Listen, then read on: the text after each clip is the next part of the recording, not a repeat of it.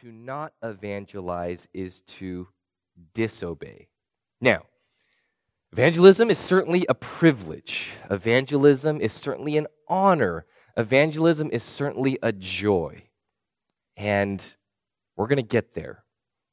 Uh, we're going to talk about how evangelism should be a delight to our souls, to, to tell others about Jesus, to tell them about the grace that's available for them in the cross of Jesus Christ. I mean, that's, that's a joy.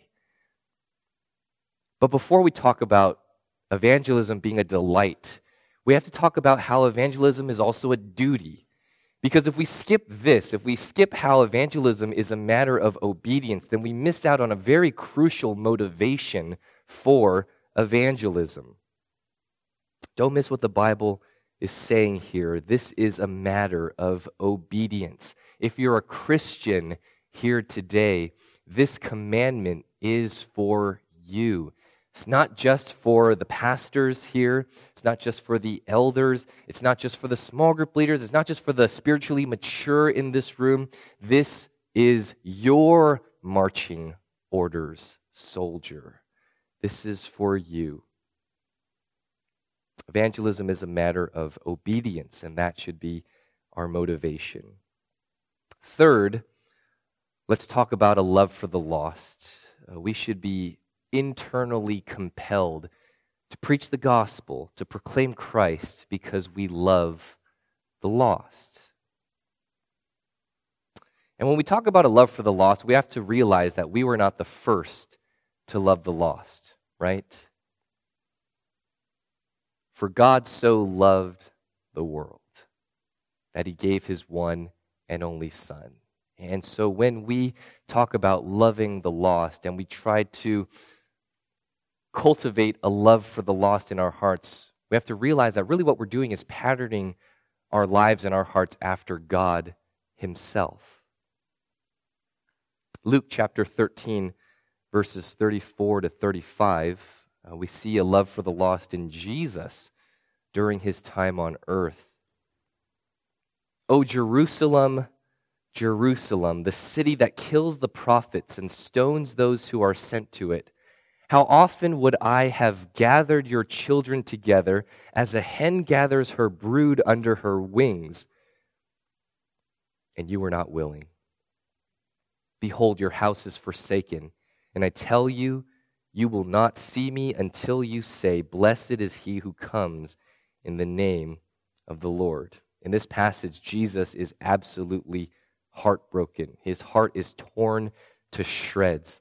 He begins, O Jerusalem, Jerusalem, adding the O and repeating Jerusalem to show this endearment, this tenderness, his heart spilling out for them. The Jews throughout their history killed prophets and, and stoned the ones that God sent to them. And, and in just a little while, they would be crucifying the greatest prophet that God sent to them in Jesus Christ. And knowing how stubborn they were, and knowing the judgment that would fall on them because of their rejection of the Messiah, Jesus is broken. And he uses this illustration here of a hen who just wants to gather her own children to her, gather them under her wings to, to protect them, to bring them close, to love them. But they run away. They don't want to be with, with their mom. And that's how Jesus feels. He came for his own people, and they didn't want him. They didn't want to be close to him, they didn't want to receive his protection and provision. And for this, Jesus is absolutely heartbroken. Matthew 9 36, another incident of Christ's heart for the lost. When he saw the crowds, he had compassion for them because they were harassed and helpless like sheep without a shepherd. And then the heart of the Apostle Paul, Romans 9 1 to 3. I am speaking the truth in Christ. I am not lying. My conscience bears me witness in the Holy Spirit that I have great sorrow and unceasing anguish in my heart, for I wish that I myself were accursed and cut off from Christ for the sake of my brothers, my kinsmen, according to the flesh. That passage is wild, guys. I wish I was accursed so that my fellow Jewish people could be saved. I'll trade places with them. I'll go to hell so they can go to heaven. That's how much I love them. And I think that's why Paul has to say, I'm speaking the truth. I'm not lying. Because when you hear the statement, you might think, you're lying. You're not speaking the truth. He says, No, I'm not. I'm not lying. I'm serious when I say this. This is how big his heart is for the lost. And we preach the gospel because we have the same heart as God, as Jesus, and as the Apostle Paul, who loved the lost greatly. See, guys, here's what it comes down to. We evangelize to people because we love them. And we don't evangelize to people because we don't love them enough. Instead, we fear them. We just want them to like us. We want them to respect us and think highly of us. So, not evangelizing is inherently a selfish thing. It's a self love thing. It's a self preservation thing. I don't want to go through that. I don't want to go through the pain. I don't want to mess up this relationship. I don't want them to think of me that way as the super spiritual guy, the guy who makes things awkward all the time. I don't want to go through all of that, and so I'm just going to keep my mouth shut. But if you love them enough, then you're going to be willing to stick your neck out there for them. You're going to say, I got a message for you. And this conversation ain't going to be pretty. It's going to hurt you. It may hurt me more. It may be awkward. It may change our relationship forever. But I love you. And I have to tell you this because this is the message, the only message that will save you. So I'm going to say it. I'm going to say it because I love you that much. Hebrews chapter 9, uh, 27 to 28, we have a sobering text uh, containing a reality that we don't often like to talk about or like to think about, even, but a reality that we're all going to face. And just as it is appointed for man to die once, and after that comes judgment, so Christ, having been offered once to bear the sins of many, will appear a second time, not to deal with sin, but to save those who are eagerly waiting for him. It is appointed for man to die once. Then comes judgment. No exceptions. Death is unavoidable. There is a funeral in your future. We're all born with a limited amount of time. We're all born with the fuse lit. We're all born with our death date circled on God's calendar. I'm dying. And so are you. And so are they. And we don't know how much longer we have to evangelize, and we don't know how much longer they have to repent. Life is short. Death is certain. Eternity is long. heaven and hell are real. Guys, the Titanic has sunk. And by God's grace, we're in the lifeboat. We've been rescued. And we're, we're headed toward the shore. But as we sail to the shore, we're surrounded by the screams of the damned. Those who are in the water, perishing, freezing, dying all around us. And we have a choice in the lifeboat. We can stick with each other. Talk about how great it is to be in the lifeboat. How terrible it was when we were freezing and perishing in the water. Just, just how, how nice it is, how warm it is here on the lifeboat. Talk about how great it's going to be when we reach the shore. Or we can spend our time as we sail toward the shore grabbing as many people as we can into the boat. Not turning a deaf ear to the screams of those around us, but rescuing as many as we can, to bring as many friends as we can to that heavenly shore with us in this short time that we have. Charles Spurgeon said, quote, if sinners be damned, at least let them leap to hell over our dead bodies. And if they perish, let them perish with our arms wrapped around their knees, imploring them to stay. If hell must be filled, let it be filled in the teeth of our exertions.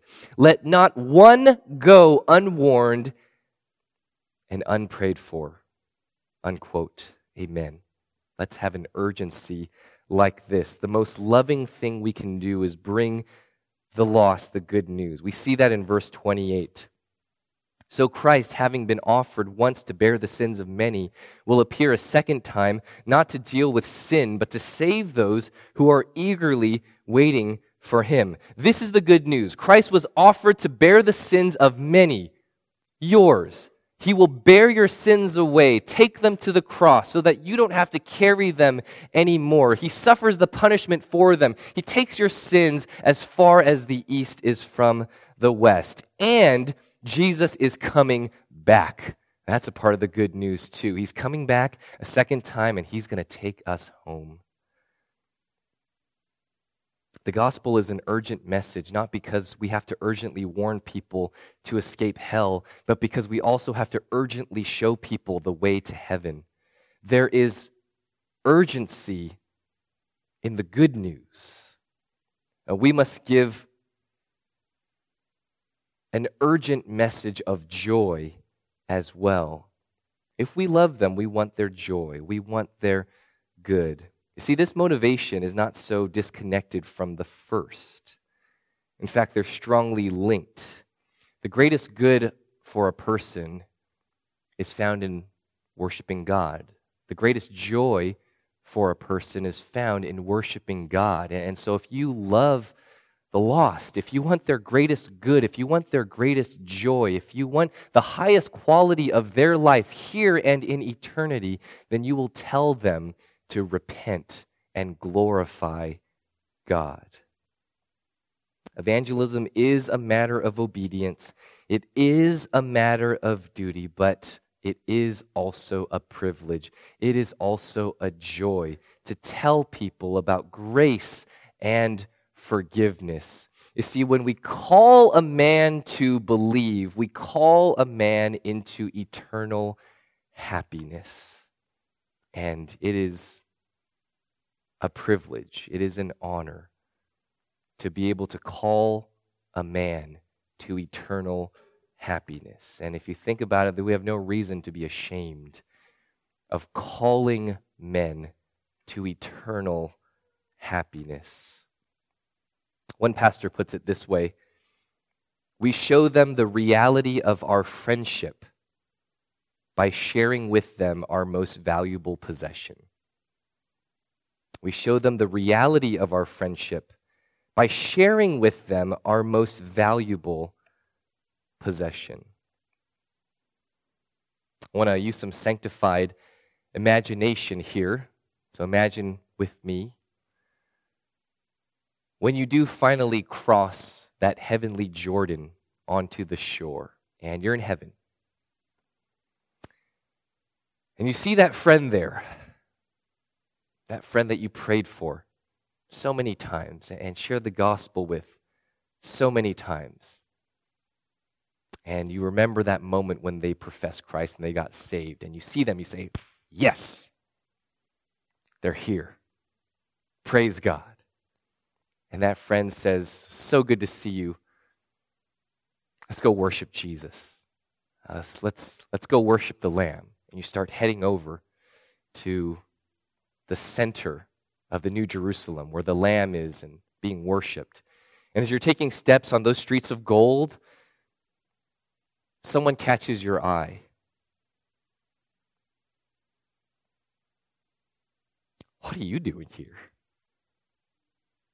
What are you doing here? Ah, I didn't know that you were a Christian.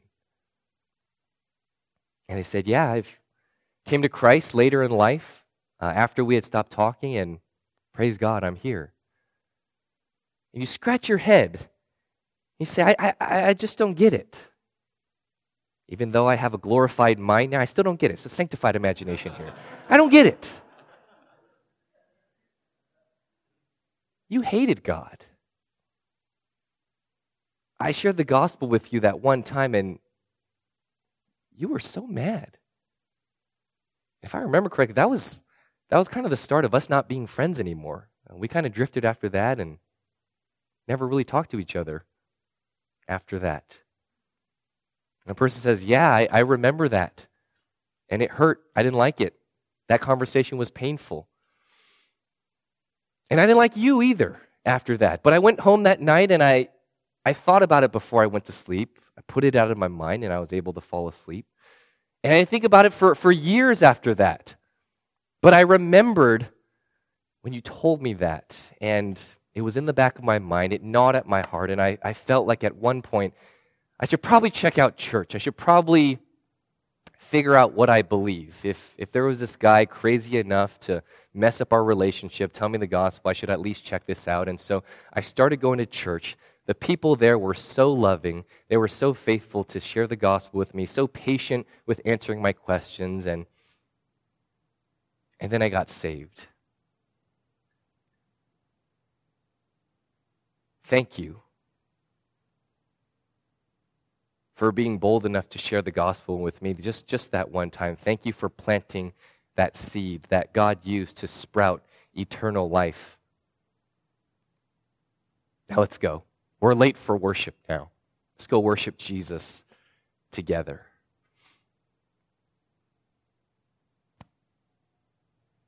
I wonder if that'll happen. I, I hope that'll happen. Heaven will only tell, heaven will only reveal how God used our prayers and used our evangelism to call sinners to Himself.